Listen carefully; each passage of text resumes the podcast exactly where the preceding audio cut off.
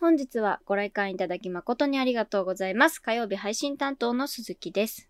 えー、最近ですね、YouTube は、YouTube は昔からよく見るんですけど、はいはいなんかあの、おすすめ動画から見ることが私結構多くって、うんなんか決まった人のを見るっていうよりかは、なんかなんとなくそのトップ画面のおすすめ動画をこうわーってこうスクロールして、なんかこう気になったやつを見るみたいなことをよくやるんですけど、はいそれでなんか最近出てきたのが、なんか保護猫さんをなんかこう、保護し、猫を保護して、なんか病院行かせたり、まあ治療したりして、なんかこう里親さんを探しているみたいなうん。活動されている人のチャンネルがおすすめ動画に出てきて、えー。そうでなんかね、それをなんか最近保護した猫のことを、まあ、病院行きましたとか、何日目こうですみたいなのを、こう、まあ日記、日記っていうかそうなんですか？あの、記録というか。そうです、記録として、なんとなくで見始めたんですけど、その猫ちゃんのことがもうずっと気になっちゃって、ずっと追って追ってます、最近。でも、あれが、なんていうんですか、ストーリーというか、その日常が見れるのはいいですよね。どういう風に過ごしているのかみたいな。そうそう。で、なんでその猫ちゃんがすごく気になったのかっていうと、なんか、まあ単純に保護猫、私、保護猫とか保護犬とかそういう活動をうん、されてる人がどういう感じなのかっていうのはまあ知らなかったっていうのもあるんですけど、なんか、実際見てみると、なんかすごい、その猫ちゃんは、すっごい多分人間に対して多分警戒心が強くって、野良だったので、はいはい。すごいなんか暴れ回って、もうすごいもう、うんもうその人も傷だらけになりながら体きれいにしたりとか、やっぱなんか暴れるからなんか洗濯ネットみたいな、ああいうネットにこう入れて洗ったりとかしてて、うん。なんかそういう世界を知らなかったんで、あ、こういうことしてる人がいるんだなっていうのと、うん。まあその、その猫ちゃんがだんだんこう、綺麗になって、もうガリガリだったのが、だんだんこう、体型とかもふくよかになってきて、うんうんうんうんみたいな、なんかどんどんどんどんその、なんか毛艶とかもすごい良くなって、毛、毛の艶、うん毛並みみたいなのも良くなって、こう変わってってるなっていうのが、なんかその変う化んを、まあ楽しんでるじゃないですけど、なんか、わかります、でも。うん。そうそう、あ、どんどん状態が良くなって、なんか、よかったねってこう、なんか思いながら見てるっていうか、なんか変化があるので目が離せないっていうか、うんうんちょくちょく見に行ってるんですよ。はい。ええでもありますよね、そういうの。うん。うちのさ、ワンちゃんも保護犬だからさ、最初本当あに。人に懐かなくって、あ、そうだったんそう、ですね。触らせてくれないし、すぐ威嚇するしで、大変だったなって今思い出しました。いやー、それはそうですよね。うちのい犬も、あの、保健所からもらってきた犬なんですけど、はいはい。まあ、誰かがもらってくれなかったらそのまま殺されちゃう命なので、うんっていうので、あの、子犬のね、子犬の3ヶ月ぐらいか、ま生後3ヶ月ぐらいのワンちゃんだったんですけど、はい。親がもらいに行って、うちの子になったんですけど、うんやっぱなんか、こうやってなんか命を救ってる、なんか人たちがいるんだなって思ってなんか、うんうん。まあでもまた今の私には動物まだちょっと飼えないから、なんか、いつかもっと大きくなったら、大きくなったらっていうか もう大きいんですけど、もっとなんかね、帰る環境になったらね。そうそうそうそうう、ん経済的に余裕が出れば、なんか、なんか、私はもう自分は絶対ペットショップじゃなくてそういうとこからわかる。もらおうって決めてるんですよ。私も私も。ペットショップの可愛いワンちゃんも可愛いですよね。私も本当あの、ま、ガラス越しにこう張り付いて見ちゃうんですけど、うんでもそういう人たちは、そういう、そういうワンちゃん猫ちゃんたちはなんか私じゃなくてももらってくれる人がいっぱい、うん買ってくれる人がいっぱいいるから、いるなって思ってなんか。わかうんそる。うですね。うん。まあ私が飼ってたのはね、ワンちゃんなんですけど、あ猫ちゃんもそうやってなんか助けてくれる人がいるんだなって思ってなんか、はい、今最近気になってるっていうか、よく見てます。はい。なるほどです。そう。最近見てる YouTube の動画でした。うん。はい。鹿島市レイトショー第55作目上映開始です。Don't worry about what they're saying.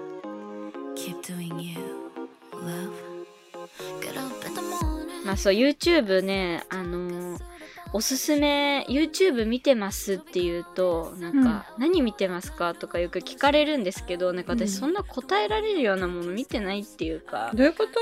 え、どういうこと？うん。いやなんか あのなんか自分が登録してる好きなチャンネルとかそんななんかちょっとななんて言うんだろうなんか YouTube の中でのなんかアンダーグラウンドすぎてなんかちょっとあのあんまなんかこう自分は好きだけど人におすすめするようなものじゃないみたいなはいはいはいはい。やつが多くって、あの保護猫についてこう伝えているチャンネルはなんかすごくなんかた勉強になるし、うん。へーって思ったんで、ぜひ皆さんも気になったら見てほしいんですけど、なんか YouTube 何見てますかって言われてもね、なんか、ね、何見てるって言われてもな、みたいな。毎回困っちゃうんですよね。まあ難しいですよね。何見てるか。うん。なんか何見てるんですかってなんかいどの YouTuber 見てるんですかっていう質問じゃないですか要は。まあまあそうですよね。今はそうですよね。そ。うそうそうそう。そういわゆる YouTuber っていうのを私あんまり見てなくて、うん。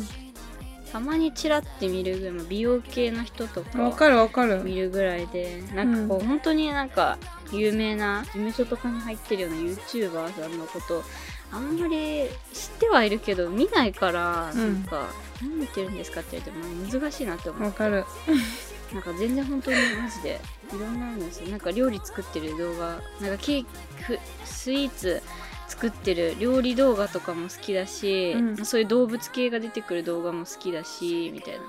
なんか結構実用的な動画見たりしますね私も。ああそうなんですね。うん。なんだろうななんか映像的に見て楽しい。料理の動画って私すごく好きなんですよね、うんうん。料理作ってるなんかいいですよね。見てられますねでもああいうのって。そうあとなんかお笑いお笑いのなんかテテレビの 無断天才のやつとか。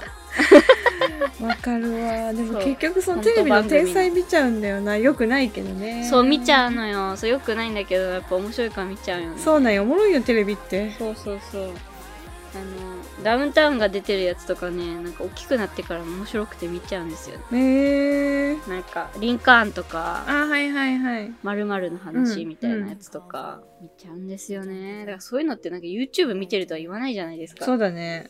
テレビ？のテレビだね。だからなんか、うん。そう、だから毎回ね、困っちゃうんですけど、でも最近はその保護猫ちゃんのチャンネルを見ているっていう話でした。はいありがとうございます、保護猫ちゃ、うんん、今度もし聞かれたらそれ言おうかなって思って。まあいいと思います健全ですよね、なんか。ちょっと前置きがだいぶ長くなっちゃいましたけど、いいえいそれでは早速10月の曜日コーナーに参りたいと思います。10月火曜日は食欲の秋にちなんで秋の味覚について2人で語っていきます。本日はですね、先週告知した通り、キノコをお題にしたいと思います。キノコニョキニョはい、キノコ。佐々木も鈴木も大好きなキノコですけれども。すはい。まあ、キノコっていうのはですね、はいまあ皆さんが想像している通り、菌類って呼ばれるんですけど、はいこれって大きいくくりで言うとカビとやっぱ同じなんですって。うん属性っていうか種類としてはカビと同じとこに位置してるみみたいですね、キノコは。はい。で、日本で食用とされているのは約300種類もあるらしいです。えー、そんなにあるんだすごいですよ5ね。種類ぐらいしかないと思ってた 5種類。5種類はさすがに少ないけど、でもなんか、何十種類ぐらいかなって思ってたら、まさかの300種類ぐらい、えーあの食用として。そうです。だから、すごい。毒キノコとか含めたらもっとたくさん種類があるってことですよね。うんうんううん。ん、こりゃキノコの研究してる人は楽しくてしょうがないだろうなって はい感じなんですけど、うん。はい。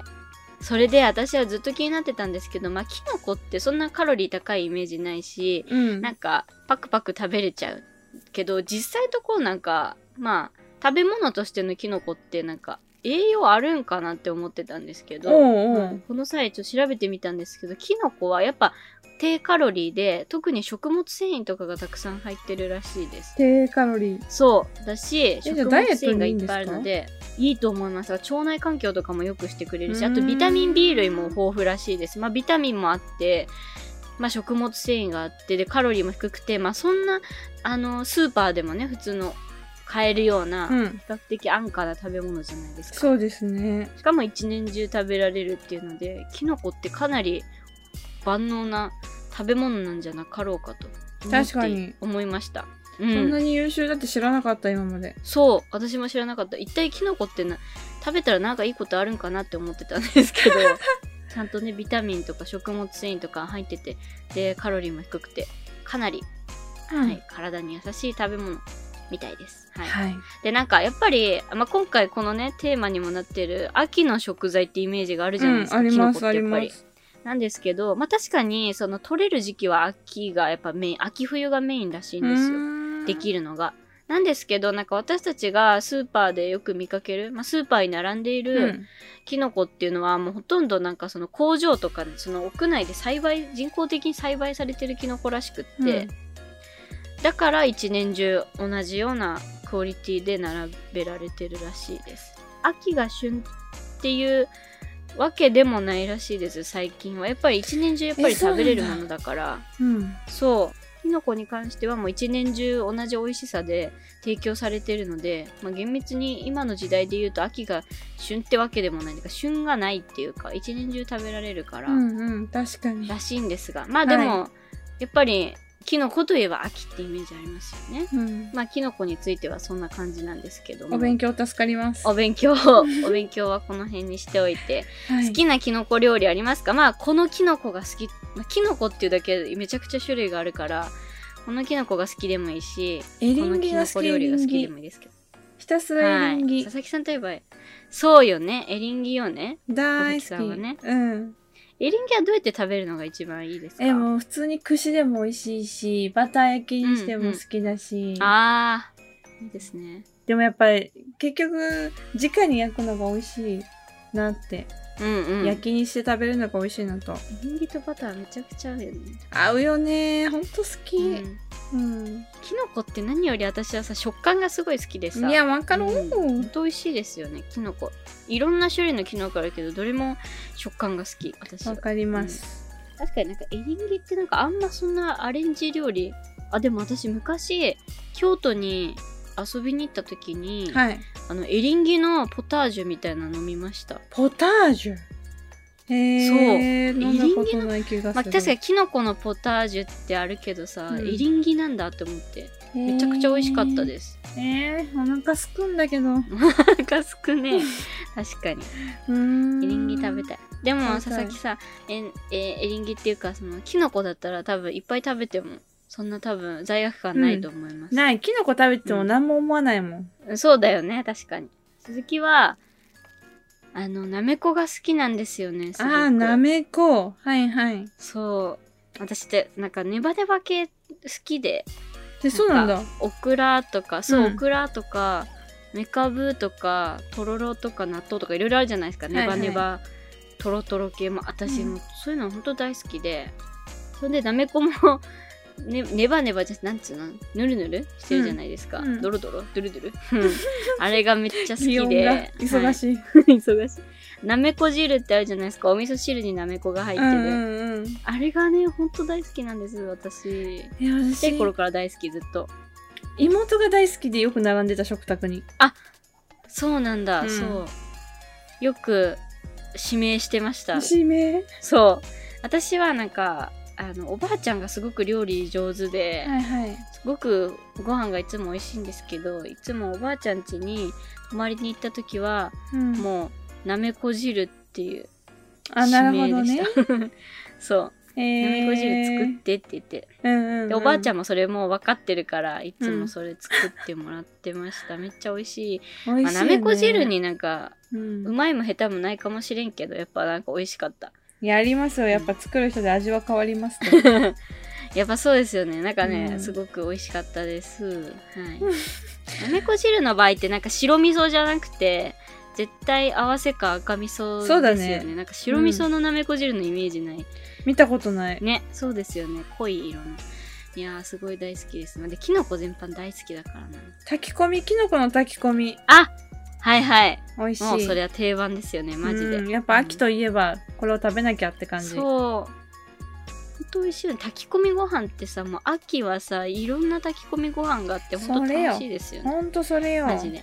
それこそ先週のさつまいもでもね芋お芋のご飯とかありますもんうんうん、あねりますね。うんめっちゃ好き。あと何があるだろう、キノコ。キノコ、でも何でもキノコってあれですよね。なんかパスタにしめじ入ってたりとかするああ、パしス、タにも何でも合うね。何でも合うキノコはマジで。和、洋、中全部いけるんじゃない？確かに。万能だな、うんキノコさん。私、えのきも大好きだし、鍋に絶対えのきないと無理だし。鍋ね。鍋にはキノコ必要ですね。そうそうそう。去年さ、なんかこの、まあ別のところでさ、あの、鍋に入れる具材についてお話ししたと思うんですけど、しましたね。その、ね、えのきの話もしましたよね、そのだ時。ね懐かしい。うんえのきマジで何が優勝したか覚えてい。ないわ。えのきじゃなかったっけ？えのきだっけか優勝した気がすんねあ結局。うん。そう。佐々木さんは豆腐が好きって言ってなかったっけ？豆腐大好き。絶対豆腐入れる。豆腐大好きやね。そうだよね。うん一人で食べちゃう。そう、鍋にも。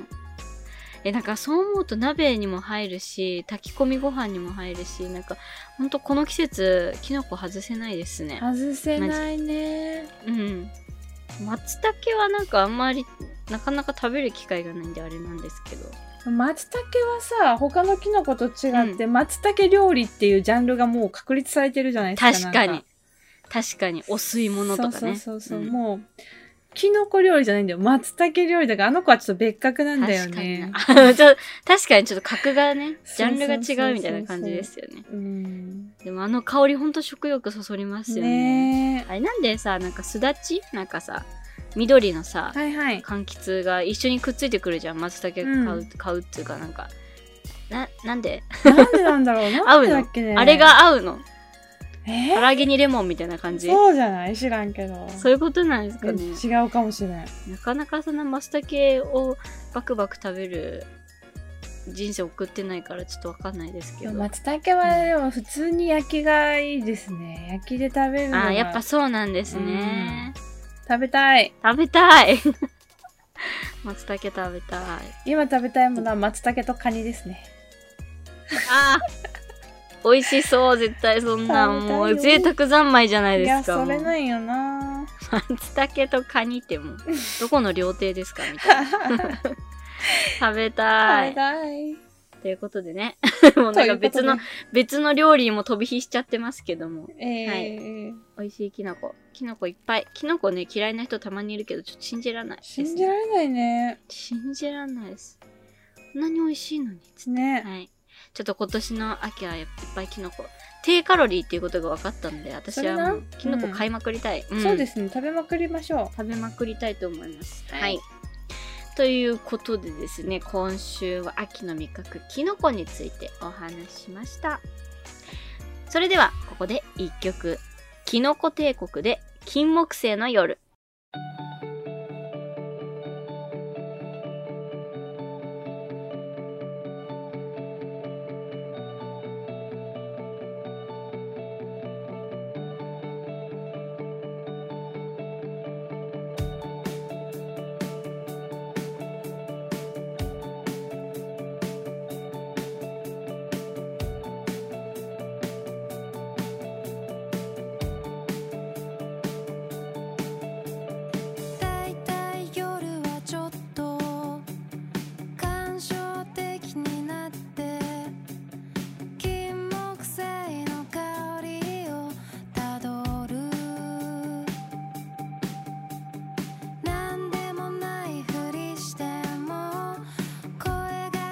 たく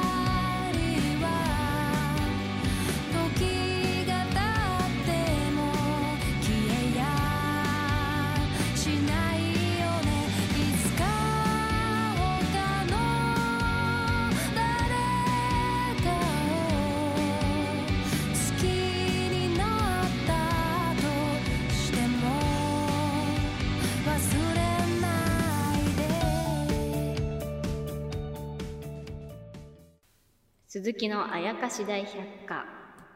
このコーナーでは調査員鈴木が日常に潜む妖怪たちを解説していきます。よろしくお願いいたします。よろしくお願いします。お願いします。本日ご紹介するのはですはねい。三の神という妖怪です。三の神？はい。結構妖怪業界。妖怪業界。妖怪は意外となんか〇〇の神みたいなのが結構多いんですよ神なの？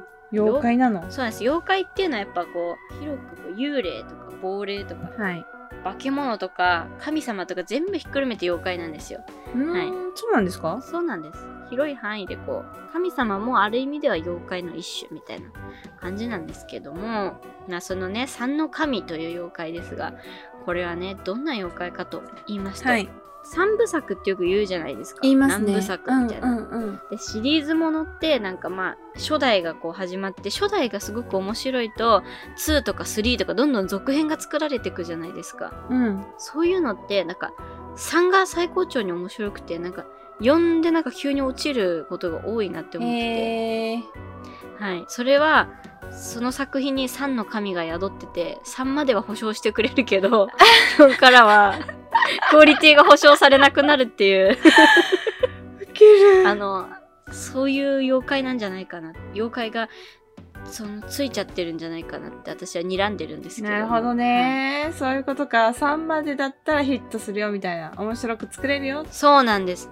まず初代の作品があって、うんわーってこう面白いってなると、やっぱ続編が熱望されて2ができるじゃないですか。そうねできますでね。2はやっぱ、うわーみんなみんな続編楽しみにしてるから、イエーイ面白いってなって、2から3行った時も最高潮にもう、うわー傑作やみたいな感じになって、よし、売れるぞってなって4作ったらなんか、え、4、おもんなみたいな。なんかそんな急にそういうの下がる結構意外となんかそういうの多いなって私は思っててまあ身近なもので言うと、はいはい。あの私逆転裁判っていうゲームがすごく好きなんですけどはいはいはい。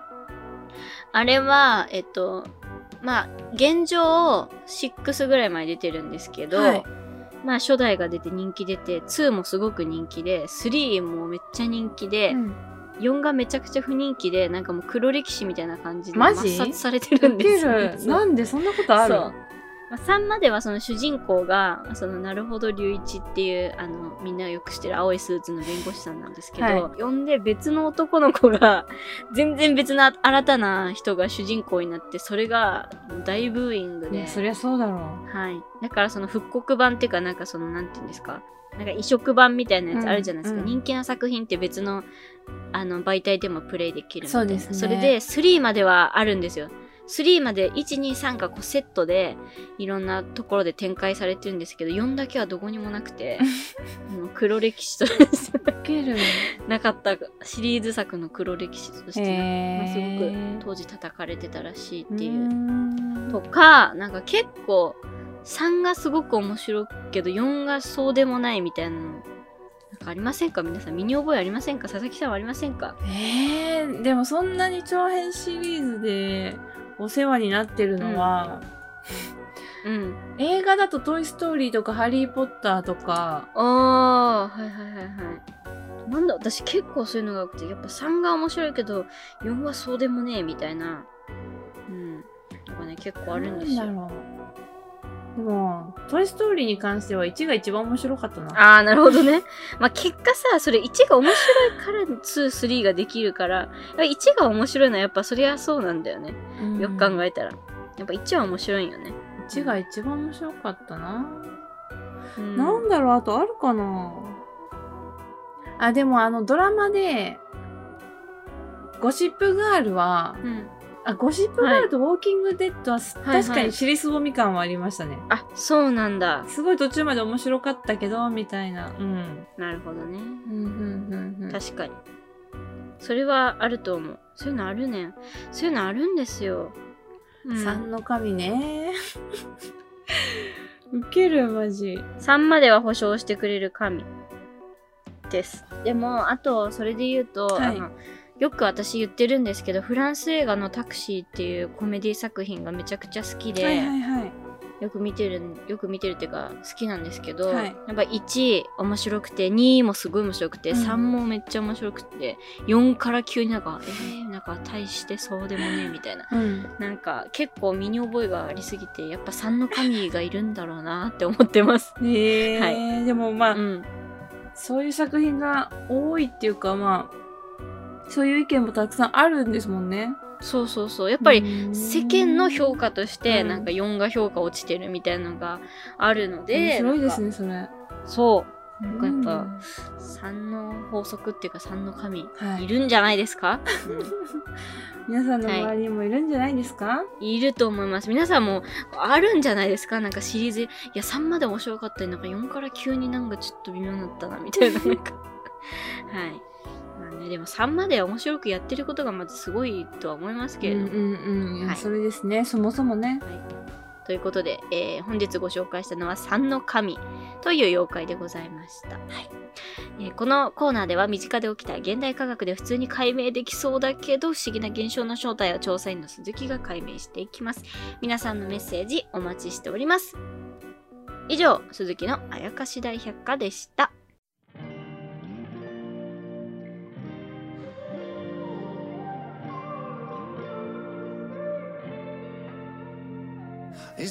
はいということでエンディングなんですけれどもまあちょっとあの大して別にそんな話すこともなかったんですけども、はい。実は今日妹の誕生日でしたあらおめでとうございます。はい。